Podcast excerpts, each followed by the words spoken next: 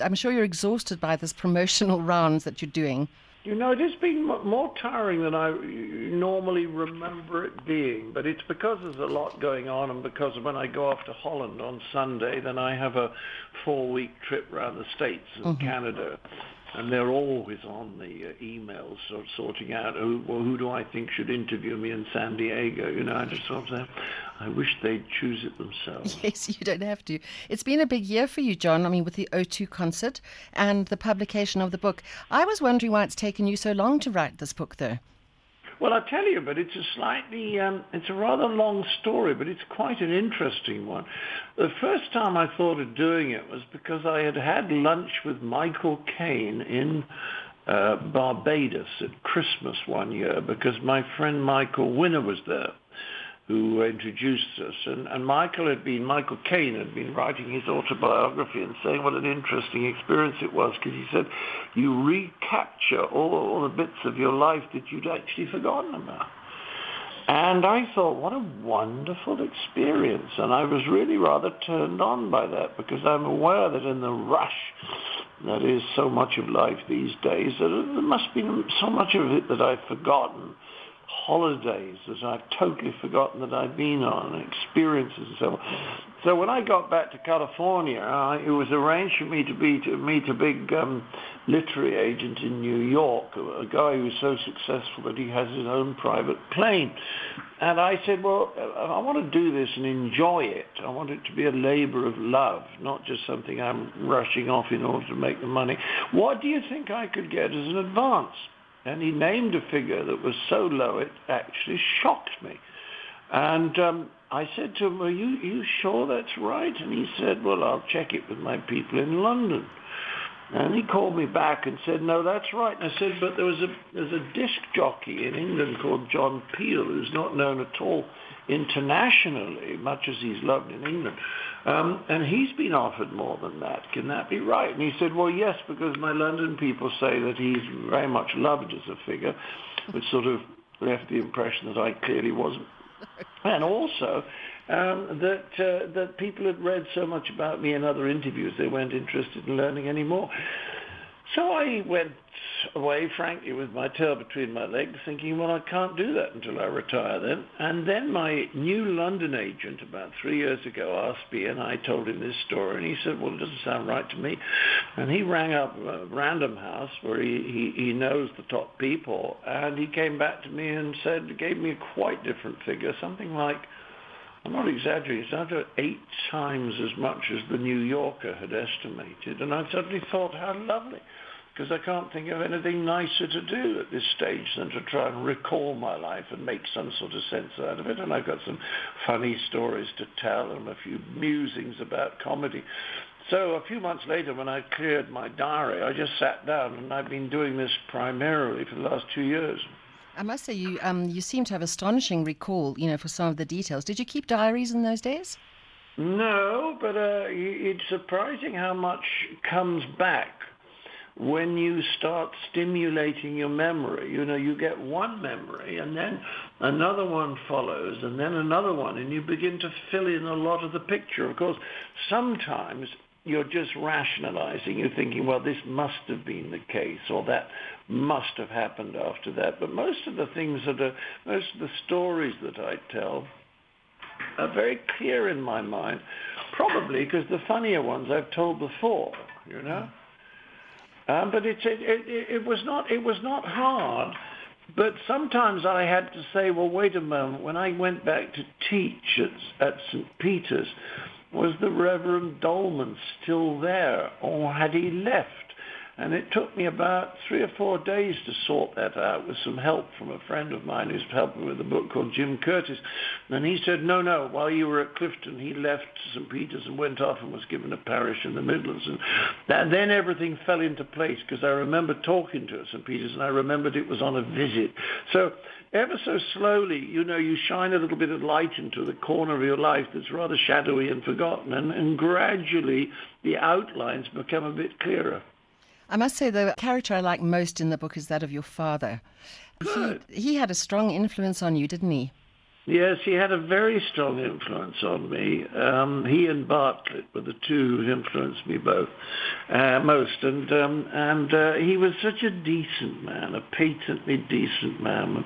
I can't ever remember, it's extraordinary, but I can't ever remember his raising his voice.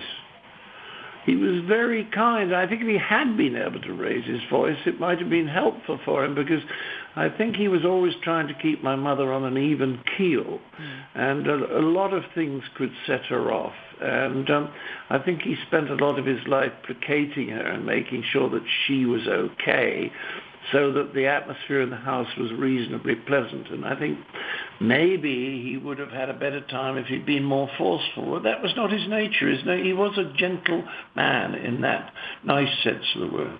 I wonder if he didn't have... I felt as if he might have some secret kind of life because of those years he spent in India before he came back and got married. Terribly glamorous years he had there. Yes, they lived like princes. You know, when he shared with P.G. Woodhouse, his brother, they had 14 servants. And when they tried to reduce the staff, it was rather funny. The Indians came to them and said, no, you mustn't reduce the staff. It is your duty to employ 14 people. So they said, okay. And he loved it there, and I'm sure. I think he had quite a larky time. I think he was not a wuss. I think he went out with his friends and they played practical jokes and all this kind of thing. But it was very odd that when he came back, which was almost entirely because of his malaria, he had lost an enormous amount of weight, and it was becoming dangerous. So he came back, and then, as I said, he settled down in Weston-super-Mare and lived there or thereabouts the rest of his life. As you're saying, it's an extraordinary contrast from one life to another. But I can't throw any light on it, just to say that he did have a very good time in India, and he had an exotic time in China. I remember him telling me about going to gambling dens in Hong Kong. But then he came back and fell in love with Mum and spent the rest of his life really kind of making sure she was emotionally okay. And she wasn't really emotionally okay, was she? I mean, I know you had an uneasy relationship with her. Yes, there's only so much you can do to help someone who's basically very, very anxious and very, very depressed, which tend to go together. Now, I'm sure that these days they would have drugs or pills that would have helped. And it's not that there were not moments when she could be very charming, particularly in company. She could be very entertaining. It's just that there was this underlying feeling that one was walking on eggshells. John, I think what sets this book apart from other memoirs is there's a quality of self-knowledge and understanding that you bring to telling your own story.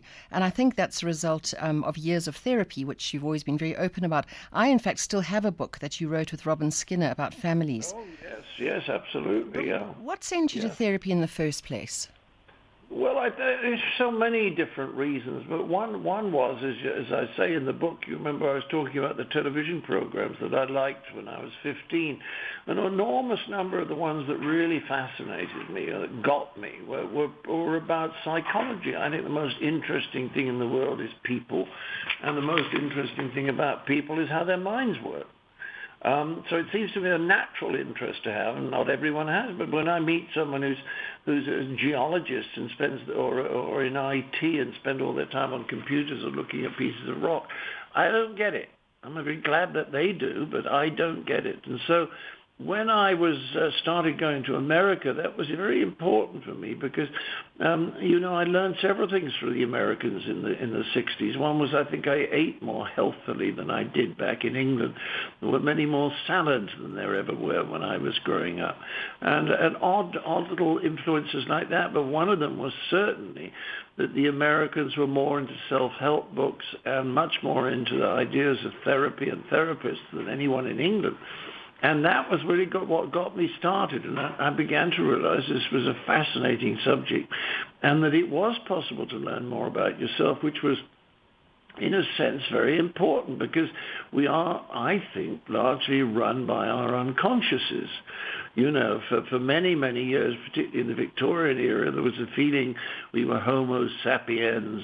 We were these very bright people with extraordinary powers of reasoning. And nearly all the research that I read in psychology now is about the power of the unconscious. I'm just reading a book by Leonard Mlodinow, who's a very brilliant man who co-wrote a book with Stephen Hawking. It's just about the power of the unconscious, which by definition we don't really know much about. So my feeling is that if we're on the planet with this complex mind, we ought to try and find out a bit better how it works, because I had a therapist say to me once, you know, most men understand how their car works better than they understand how their own mind works. Or their own wife. Yeah, probably. I must say, it was a relief, John, to find someone who was actually happy at school. I mean, there's so many misery memoirs around, rooted in ghastly school years. Cyril Connolly, the critic, he said that, I think he was an Eton man, and he said that men spend their adult lives trying to return to what he said was like an Elysian field of those school years. I mean, do you think that's true?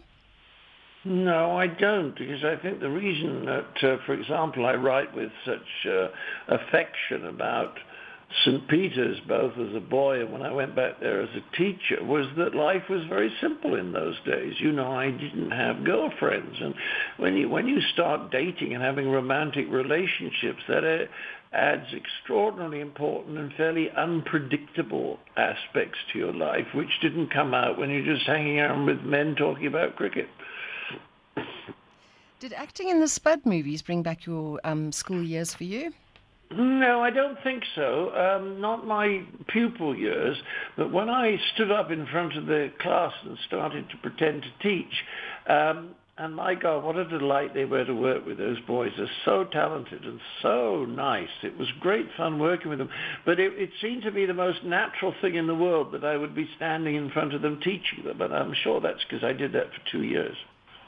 Yes, you did teach. You went off to Cambridge where you studied law and passed, but then you soon started writing comedy. And what struck me is that you never looked back. And it's not that it wasn't easy, but the work just kept flowing in. It just kept coming in, You're absolutely right, and I'm very, very clear about the fact that I was very lucky. And that whenever something bad happened, almost immediately something good happened to compensate it. Like, for example, let me think, in New York when I got fired from Newsweek magazine, or I wrote a letter of resignation to spare the very nice editor the embarrassment of firing me. That was Friday, and by Sunday I had a job fixed for Monday. You know, now that's luck. Sure, but I imagine that things are very different for young comics these days. Oh, I think so, yes. I don't think they were ever easy. Of course, in my day, stand-up was nothing like the scale that it is now. And I suppose if you're a young comic now, it's easier to get onto stage in a stand-up club than it ever was in my day.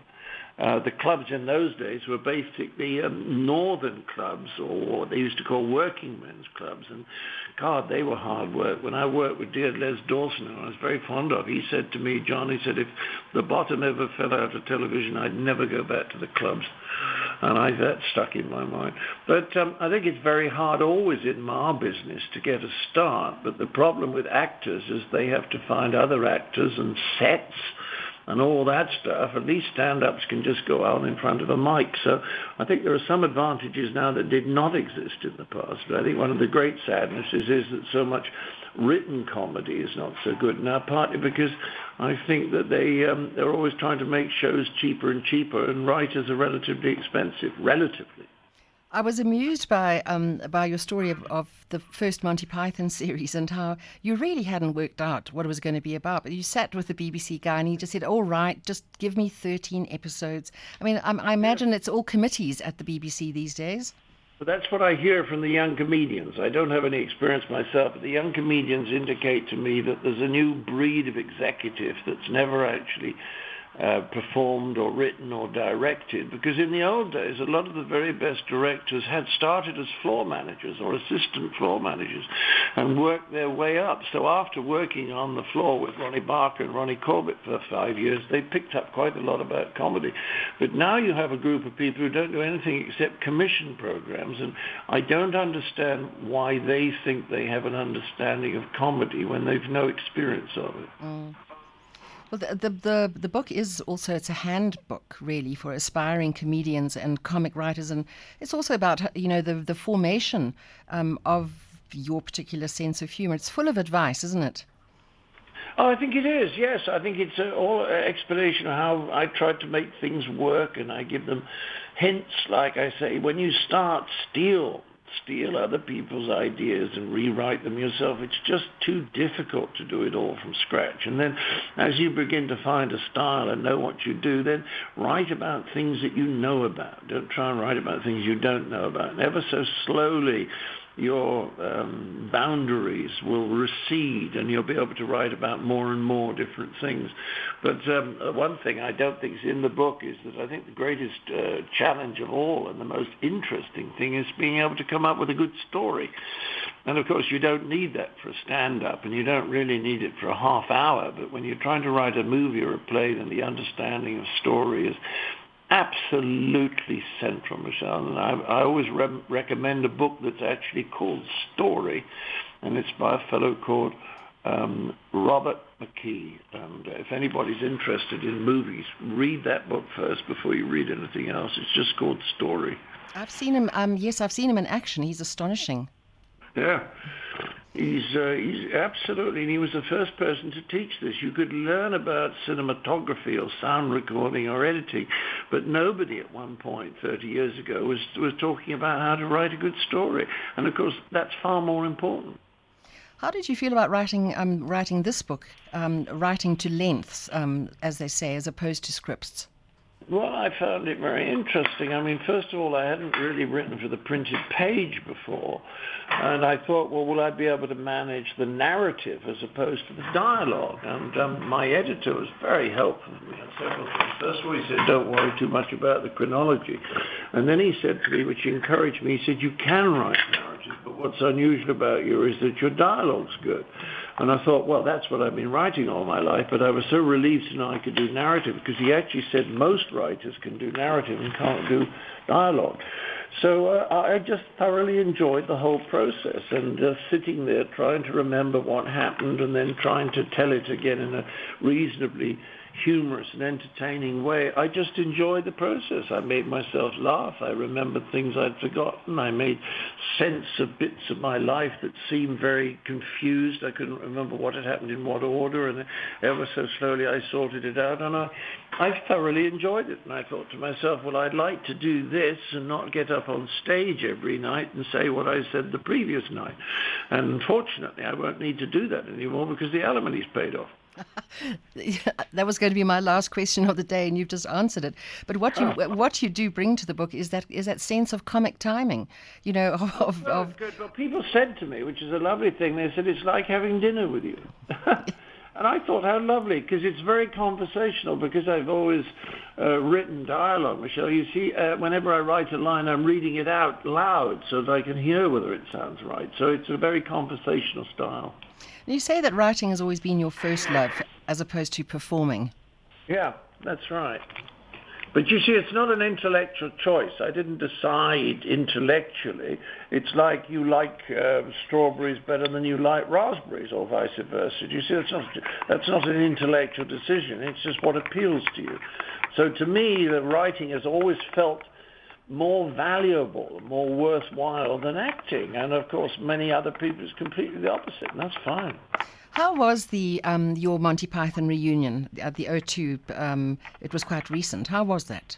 It was a surprisingly happy event because all the best sides of Python came out, which is that we enjoy each other's company and we make each other laugh. And what was great was that we handed over the shaping of the show to Eric Idle. I think if 4 or 5 of us had tried to do it, it would have taken a long time to agree, because we're very different people. We have different tastes, even in comedy. But there was always quite a lot of artistic conflict about what we were doing on the shows. But the interesting thing, Michelle, is that the conflict was never about who was going to play what part or any of that stuff. It was always about the material, because we just cared too much. So when Eric said he'd take the thing over, he did a fabulous job by bringing in the songs and the dancing, which he knew far more about than we did because of all his successes with Holy Grail. And that meant by the time we arrived back to start rehearsing, the whole thing was in very good shape. We knew exactly what was supposed to happen. So I've got to say, an awful lot of the fact it was such a painless, almost easy process was that Eric provided such a great framework. I'm sure you must have missed Graham Chapman a lot. Yes, I did, but he was a strange man, you know. As you gather from some of the stories in the book, there were parts of him that were absolutely delightful, but there were other parts that were very difficult. I think he was in some strange way almost unknowable. And I think I probably knew him better than most people, so I think when I say I think he was unknowable, I think that's a reasonably informed opinion. But he could be delightful, funny, creative, and so forth, and other times I could never quite understand, for example, what started the alcoholism. But on the whole, people who are very happy don't become alcoholics. I think it's fair to say. And certainly there wasn't alcoholism in his family. So whether it was that he was not deep down comfortable with being gay, I mean, he always said I was shocked when he came. No, I wasn't shocked. I was surprised. Because, you know, he'd been a mountaineering, rugby-playing medical student who smoked a pipe and wore brogue shoes and a hairy sports jacket. You know, they weren't necessarily signs that someone was gay.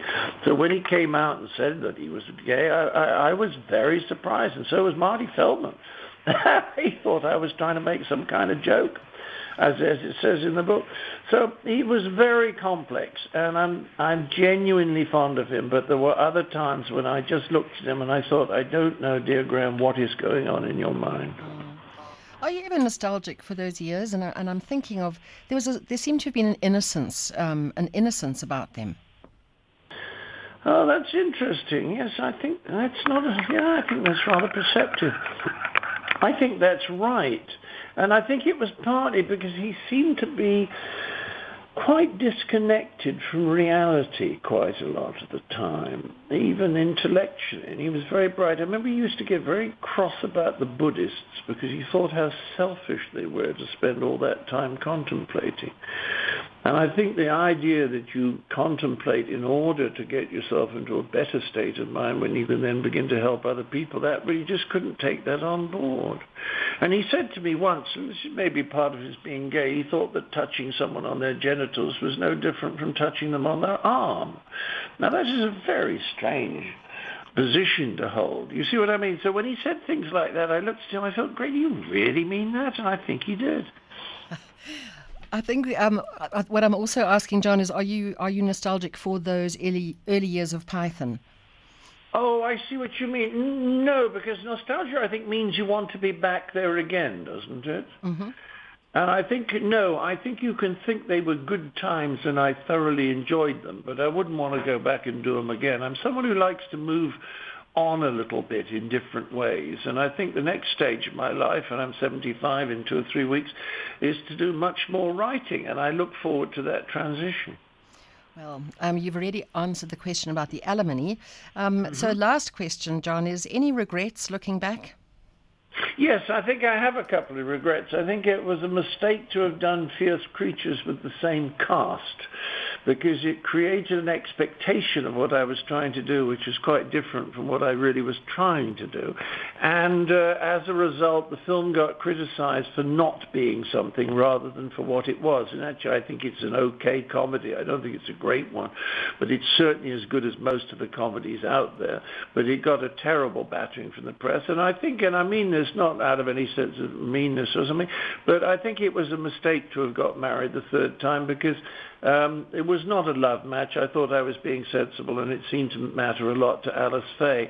And the result of that was that I kind of lost 10 years of my life, because the year after we were married, our expenditure went up by a factor of 4 times as much.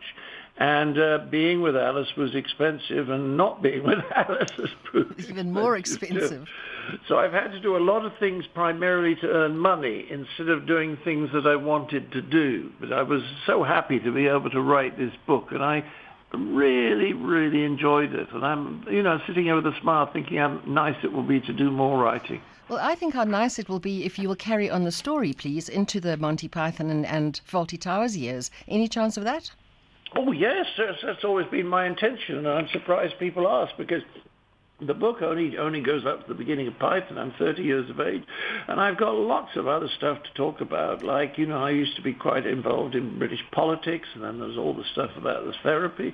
Then there's all the stuff about, obviously, Python and Fawlty Towers. There's very little in this book about Fawlty Towers. And then there's Fish Called Wanda. All that stuff. And then as I get old and crusty and curmudgeonly, I think I will write a book about the extraordinary world that we now live in and why I'm not so sure that it's making too many people happy. Well, I think you better get writing fast, Mr. Cleese. Okay. I've really enjoyed talking to you. Thank you so much, and all the best for the rest of your tour. Thank you. Yeah, it's been a proper conversation. Thank you, Michelle. Sure. Bye-bye. Bye.